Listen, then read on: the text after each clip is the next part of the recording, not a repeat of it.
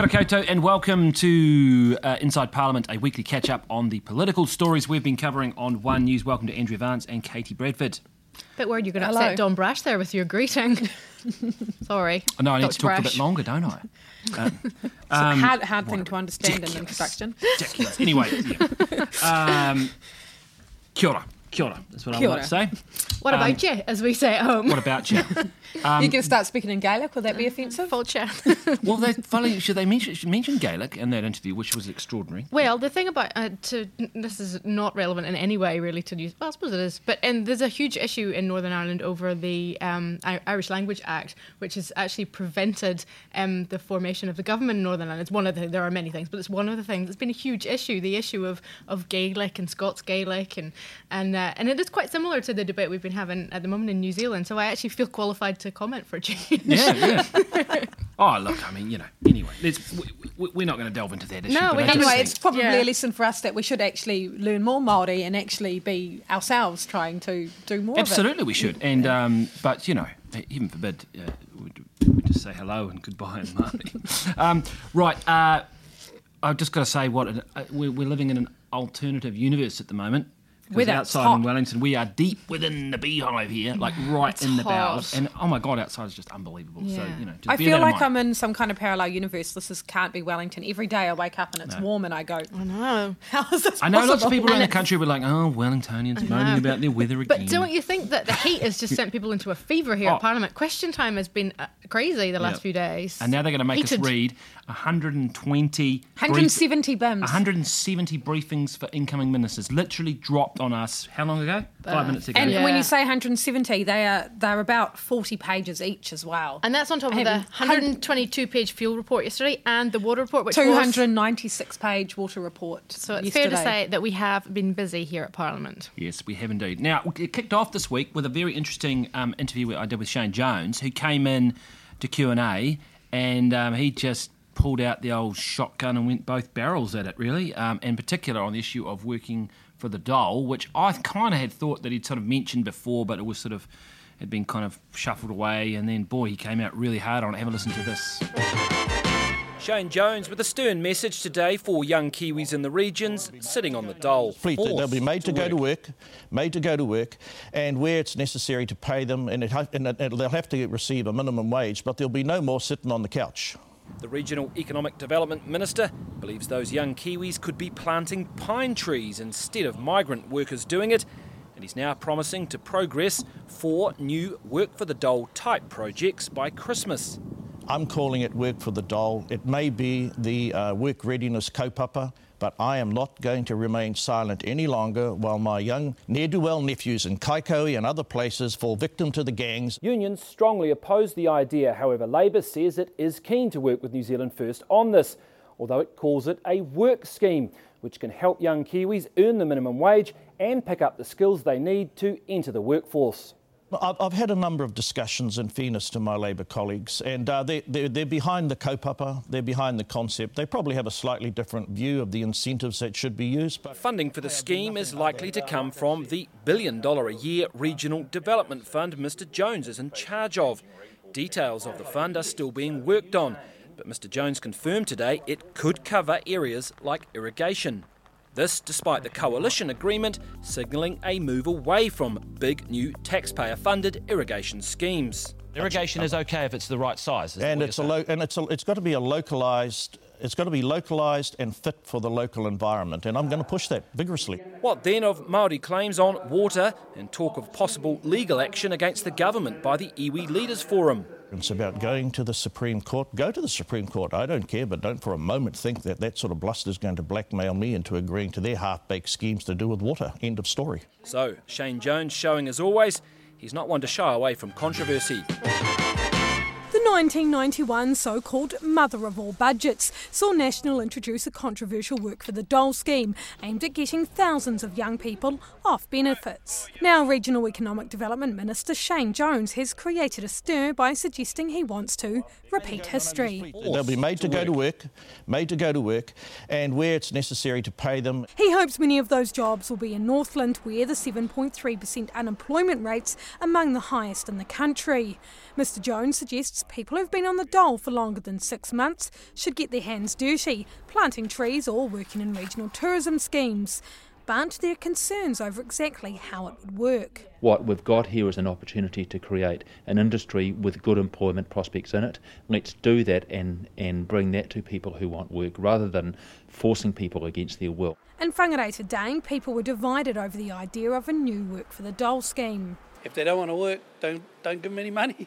It's a great idea, and I think that would be a good incentive. Are you just putting someone in a job that may not be suitable for the job? The Prime Minister insists any such project would pay the minimum wage. And there could be further disagreement within the coalition government. Shane Jones believes there should be penalties if people don't take up offers of work, but the Greens want even existing sanctions removed, while Jacinda Ardern's concerned about the heavy handedness of some of those penalties. Sanctions already exist uh, within our welfare system. And the discussion that Cabinet will have is how they apply in this specific program. You're probably going to see uh, paralysis because uh, the Labor Party's trying to square the circle of uh, no sanctions at all from the Greens and New Zealand First uh, wanting to have some obligations on these people. There are already many taxpayer funded regional youth employment schemes, so would Labor be looking at an extension of those? Some of the areas where we're targeting uh, are areas where we have seen higher levels of unemployment, where we also need to see investment in regional economic development and job opportunities. But no proposals have officially been taken to Cabinet, and as they say, the devil is in the detail.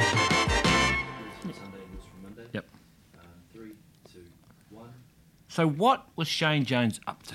He was absolutely wanting to make sure that New Zealand First are still able to appeal to their voters, that they're getting their message out there. They have done, New Zealand First has run work for the dole schemes in the past, uh, which involved people working part time in schools and hospitals and places like that. They He wanted to ensure that New Zealand First is seen as being different to Labour, that they're not, they don't have the same policies.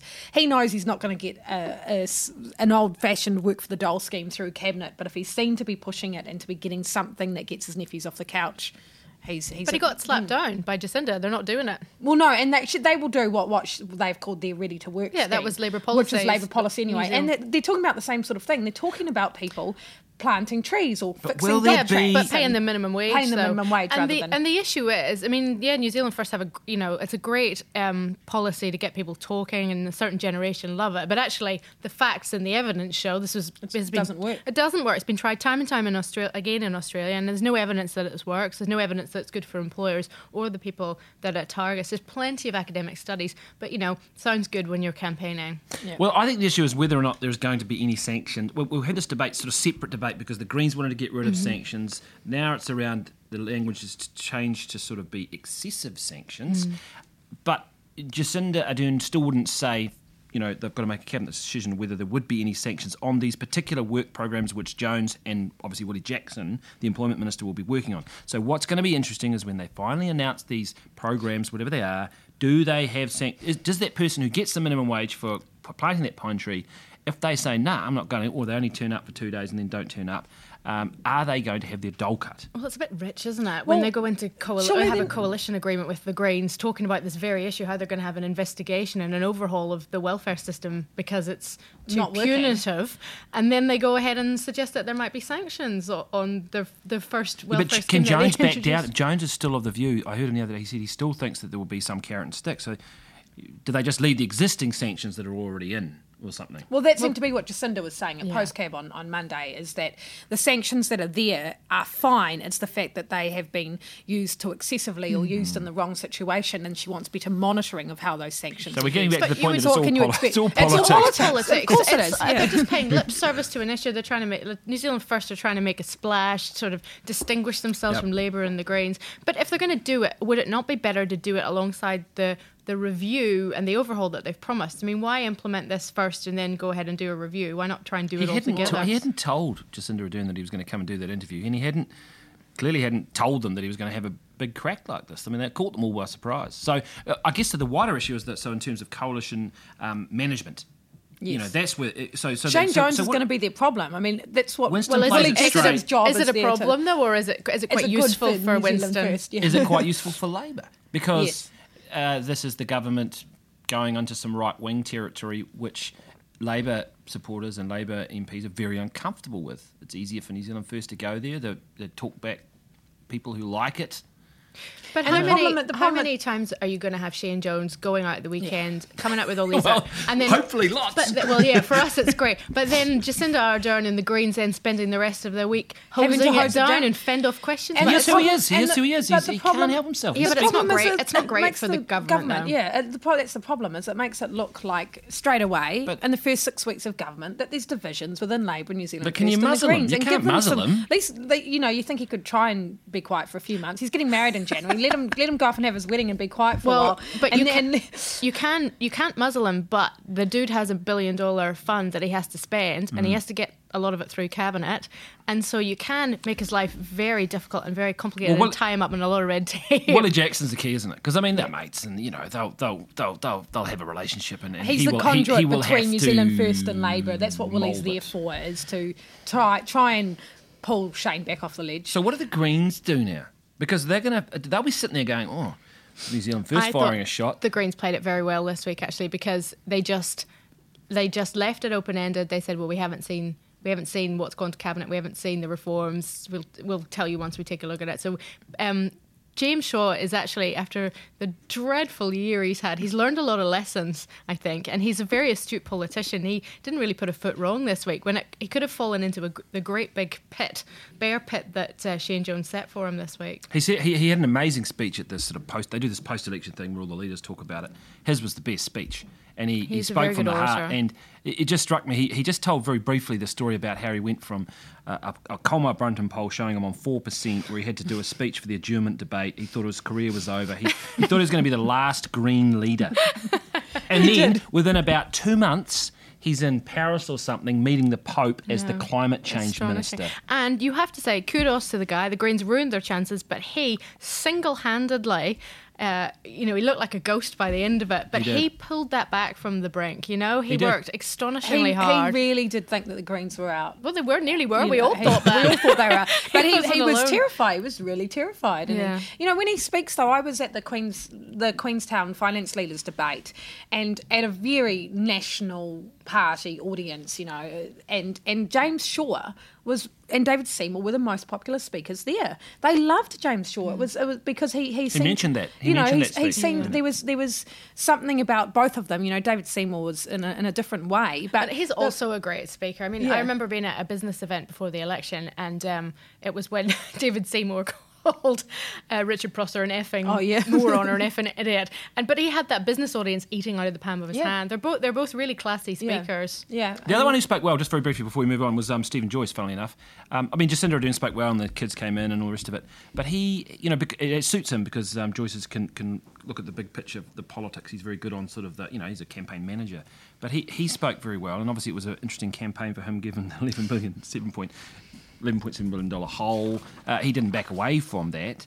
Um, but he, he, uh, he clearly felt, I don't think he, he doesn't, it wasn't bitter. You know, he felt, you got the sense that he felt that they'd actually run a pretty good campaign, done everything they can, thought Bill had done really well.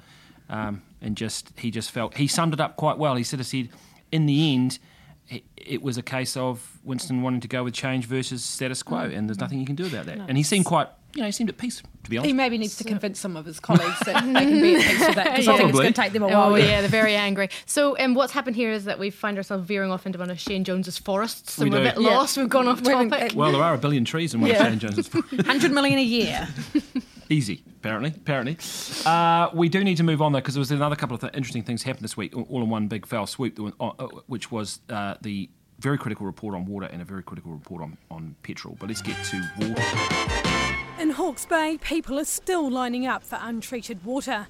But that'll be a lot harder to find if the government demands all water be treated, as recommended by the Havelock North Water Inquiry. There's widespread systemic failure amongst water suppliers to meet the high standards required. The industry has not demonstrated, sorry, has demonstrated it's not capable of improving when standards are not met.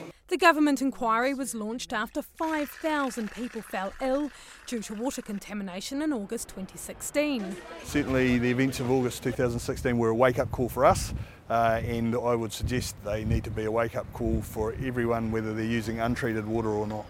The lengthy report says 20% of the country's drinking water may not be that safe and makes 51 recommendations, many of them urgent, such as universal treatment of water. People in Christchurch, where water isn't treated, and in Havelock North have mixed reactions to that. I got sick last time, so which wasn't very pleasant. It was working before. I, I mean, you know, I I couldn't see any problems with it, so um, I just yeah, I'd like to go back to how it was. I think being treated that should really, really be a last resort. I'm not sure that I would agree that it would need to be treated unless it was proven that there was a problem with Christchurch water. Well, it's not as controversial in many areas as it used to be. Uh, Hastings, I think, has come to the terms with the fact that they have to uh, treat their water. It's estimated as many as 100,000 people a year become sick with waterborne diseases, and hundreds of thousands more exposed to unsafe water, including in tourist hotspots like Punakaiki, which has a permanent boil water notice. The Hastings District Council has spent $12 million already improving its water quality. We're talking in that $35 million plus uh, range over the next five years. So um, that's a significant investment. It's not all treatment, but it's ensuring we can get safe drinking water. The government admits cost could be a problem. The inquiry doesn't suggest that larger centres of population can't afford to do this. They suggest that smaller centres will be most affected. Uh, so that's something that we're going to have to look at. The damning report says central and local government and health authorities, all in charge of safe water, have become complacent. Over the last five years, not one compliance notice, never mind one prosecution, was brought. The problems identified, now a big job ahead to fix it. Sorry, Andrea's dad. Andrea and I are both trying to shove some scones down quickly. Apologize, Sorry, I apologise, apologise, Mr. Vance. um, this this report, uh, the water report, um, having been covering this since it, it, all happened over a year ago now, um, as the government said, I don't think anyone expected the problem to be as widespread as it is around the country. I mean, you've got 20% of the country that have water that's not treated, but this report, 296 pages of just damning uh, findings on the state of our water, about what needs to be done, about the lack of management, the lack of a complacent appro- approach, basically, by all the authorities local government, central government, the Ministry of Health. Uh, and I think one of the big problems, what it, it, comes down to in part, and this was addressed in the Hastings uh, District Council case, is that local government authorities haven't had the money to put infrastructure in, in, for the infrastructure and the monitoring. Those bores, when you're in a place like Hawke's Bay and you've got bores all over the place and you've got weather events and you've got far intensive farming or whatever various practices, you the monitoring that needs to go on of those bores and other areas to ensure it's too safe just hasn't been happening maybe. and too, too many, small, councils. councils. Mm. So one of the Yeah, well, recommendations one of the recommendations is that they actually set up these bigger groups that are in charge rather than the councils being in charge of them, a sort of bigger organisation that overarching organisation. Exactly. And that's the problem. And the government wouldn't wouldn't didn't want to go because there. it falls on ratepayers. Yeah, right? well, But- well, I'm not sure that that's that's really fair because I mean that this is the issue when we talk about wanting to clean up our rivers. Everyone's having a go at the farmers and dirty dairying, and uh, yeah, that is that is a, a huge part of the issue. But the other issue is the pollution that we see in urban areas, which is, has increased Mm-hmm. Yeah. exponentially recently, is due to the really crappy infrastructure, the outdated, um, not fit for purpose. Yeah, it rains in Auckland and you can't swim in the harbour. Absolutely. So, I mean, if that's not an issue for central government, then I don't know what is. Yeah, and the government yesterday it was interesting because I tried to ask them a number of times about that about that cost issue because in, in the case of Hastings, uh, and I know from having spoken to various people there, they didn't have the money. They don't have the money to do it. They're about to spend thirty five million dollars because this is a wake up call to them. They have no yeah, but choice. what government wants the to smaller spend money on below ground um, infrastructure? yeah, eh? they're not like- gonna- I know yeah. they have to. I mean, it's a fundamental Water is a fundamental. I know. And the, so, so the government, you know, David Parker and David Clark yesterday didn't want to commit funding or what they would and wouldn't pay for because they can't. They just have to Well, go ask Grant but Robertson if for they're gonna money. if they're gonna commit to cleaning up rivers and they're gonna commit to you know they're t- talking a big game on the environment They and New to. Zealand's Yeah, uh, one future another, environment, they're gonna have to deal with that. Us paying for it, won't we? Well, Won't of course it will. Yeah. Taxpayers, ratepayers. We'll have but, to- well, but- it- but- but we do use it. User pays. If we want, if we want that infrastructure, if we want to use it, if we want water that's you know drinkable, not polluted, then we're going to Well, have to pay Aucklanders for it. obviously Aucklanders pay for the delivery of their water. They have a, that, Yeah. that's separated out into their bill. Yeah. Uh, we don't in Wellington. Well, I mean, it's just all wrapped up into your rates, Mm. isn't it? The problem We they're do gonna- pay, but it's just not singled out. Yeah. And I don't think um, I, I felt a bit like the government is underestimating the reaction there will be to the idea of this universal treatment of water, because even in Hastings and Christchurch, people want. They love their fresh water. They love that. They think it tastes Really? different. They're really, really big on it. And and I think in Havelock North, people are resigned to the fact. Well, their, their water's been treated now anyway. They're resigned to the fact that it might happen permanently, but they're not I mean, happy about I it. like I like fresh clean water too, but I like Well, exactly. gastric Exactly. infections. Believe, a believe lot me, you get used to it. I grew up in Christchurch, Yeah. and we used to think, I mean, it does have some of the best water in the world, you know, and the tap water was fantastic and all the rest of it. But you know, you, a couple of years in Wellington, you've forgotten. Yeah, exactly. but, but and, it's but not the a- reality is, do you want to be sick or not? I know. I just, I mean, the very fact that what was it, five thousand people got sick in this day and age, I just think is, I mean, that's third world. Over problems. 100,000 people a year get sick with waterborne And diseases really in nastily sick country. too. It's just- just, no, a no, no. sto- I mean, it really is. It is a It's thing for third New Zealand world. to be ashamed Yeah. of. It is third world. That over 100,000 people a year Mm. become sick due to waterborne illnesses in And- this country. and, is and we talk about access to you know we talk about human rights um, access to clean drinking water is is about the most basic human right you can have I mean, and if- we're not even meeting that If you want to have your own tank in your house or your own bore, and you're willing to take responsibility for your own For water, sure. that's your that's hmm. your problem, hmm. basically. But a, if a council's responsibility is to provide safe drinking water, hmm. and yes, they might find themselves voted out if they they, they agree for univ- to treat the water, which is the problems and problem in Hawke's Bay. But but you've got to make a call. But if it's your you- role is to keep it safe. if you drink that water and then you get sick, then you put further pressure. You have to access health services. Health system, yeah. So you know, it, it's not it's not a risk that you take alone. You know that you you do have an impact on your local health services. And look how how the health system, you know, had struggled to deal with the crisis in Havelock North. Yeah, So- and and the the effect it had on the business community, councils having to pay these business packages and so forth. The councils will now spend they've spent twelve million dollars already. They're going to spend thirty five, Mm. uh, and and they have they I mean they've said they have to front up. They know they've got to provide it. Well, and gonna I think they are surprised at how Mm. how little the rest of the country has paid attention to what happened there. That that wasn't a bit of a wake up call. I do know that in Petone, for instance, where the water is is untreated, they're actually starting to treat the water there now. Uh, in Mosgiel, they are as well. So some count some smaller places around the country are. Mm. Hey, we're sticking with um, themes of uh, our position in the world and ranking in the world. comes to petrol, Mm. we seem to be paying a lot more than anyone else. It's confirmed Kiwis are overpaying at the pump by hundreds of millions of dollars. And now the government says it's going to step in. The message we're sending to people who are filling up their cars is that they need to have confidence that they are paying a fair price. If you live in the Wellington region or the South Island, odds are that you're paying over the odds for your petrol. But don't expect any immediate relief. It's not a quick fix, and I'm not standing here today saying that I've, I've got an early Christmas pe- present for people and they've got um, cheaper petrol prices from tomorrow onwards. The Business Ministry has just finished a second report on soaring fuel prices. Last year, the average Kiwi motorist spent around $1,500 at the pump. That's at least $150 a year more than a decade ago. And that's in part because retail margins have increased by over 18 cents a litre over that period. The report says the potential wealth transfer from consumers to fuel suppliers since 2008 is likely measured in the hundreds of millions of dollars per annum. But what's still not clear is why. So the government is going to beef up the powers of the Commerce Commission to investigate fuel companies. The only solution seems to be to actually change the Commerce Act to give the Commerce Commission powers to do a more detailed market study which would compel fuel companies to give all the data that's necessary. But that won't happen until at least 2019. So, in the meantime, officials are looking for ways to intervene more directly in the market to bring down prices. But that won't include setting the price at the pump. I have no confidence that um, setting the price at the pump would hold. What can actually be done about that? We don't know. We just think the motorists should be better informed. Fuel companies have welcomed a future Commerce Commission probe. The inquiry needs to centre on, on places where prices are significantly higher than they are in other parts of New Zealand. But there'll be no driving down of prices ahead of the Christmas road trip.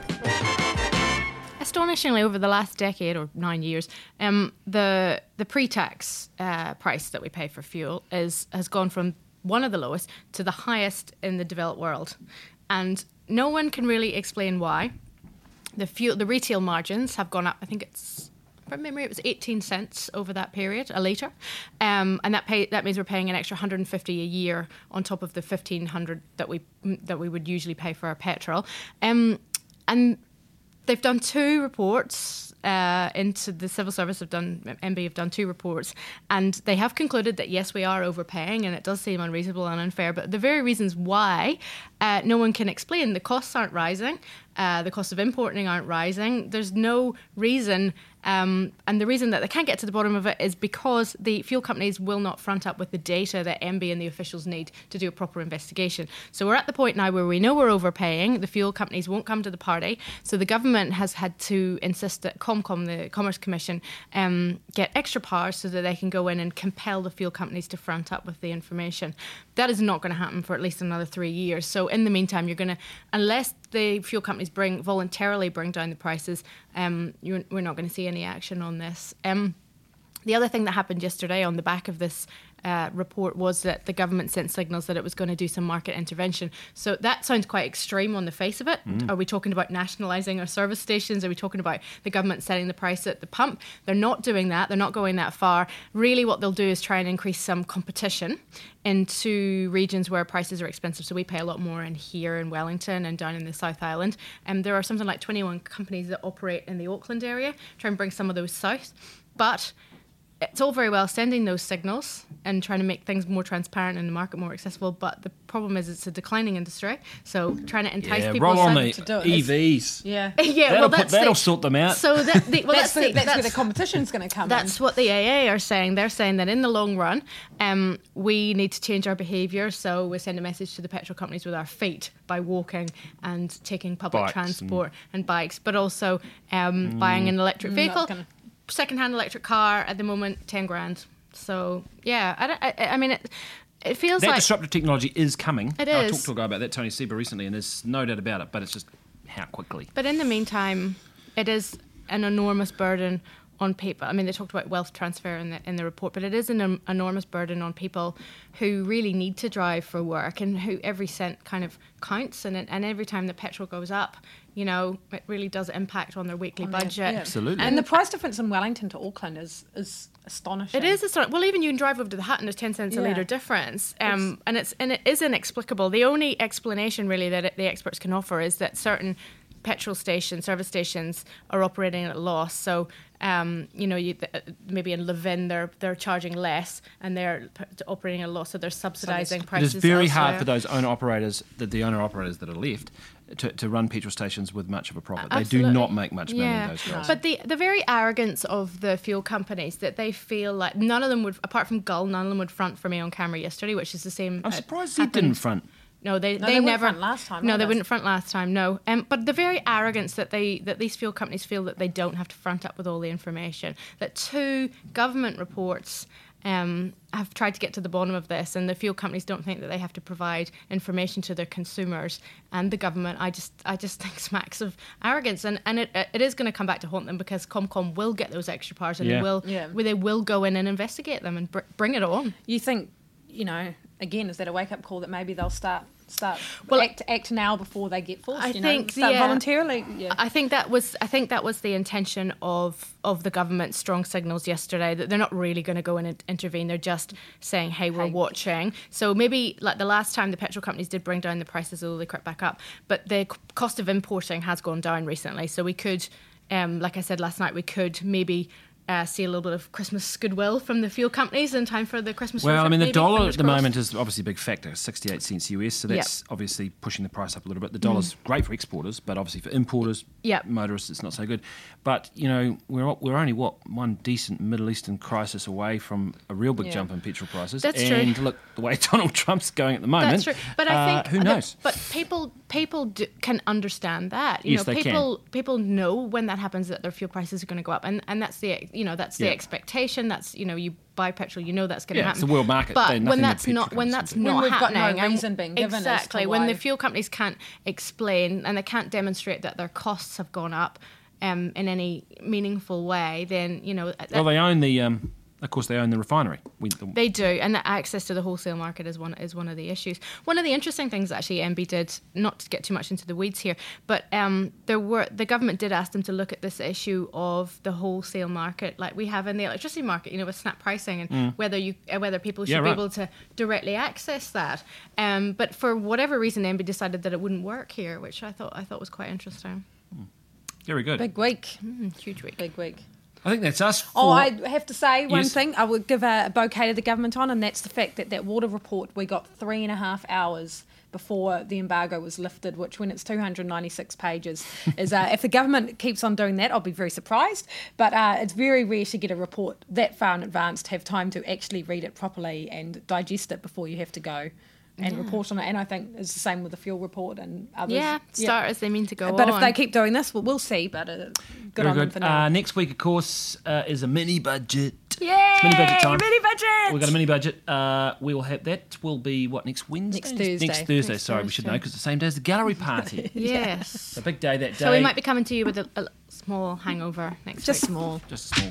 Uh, so that's us. Of course, you can uh, catch us again. Uh, this is our weekly catch up uh, inside Parliament. You can see us uh, and uh, hear us on the Facebook page, SoundCloud, and do check us out on iTunes. Have a great one. Have a good one.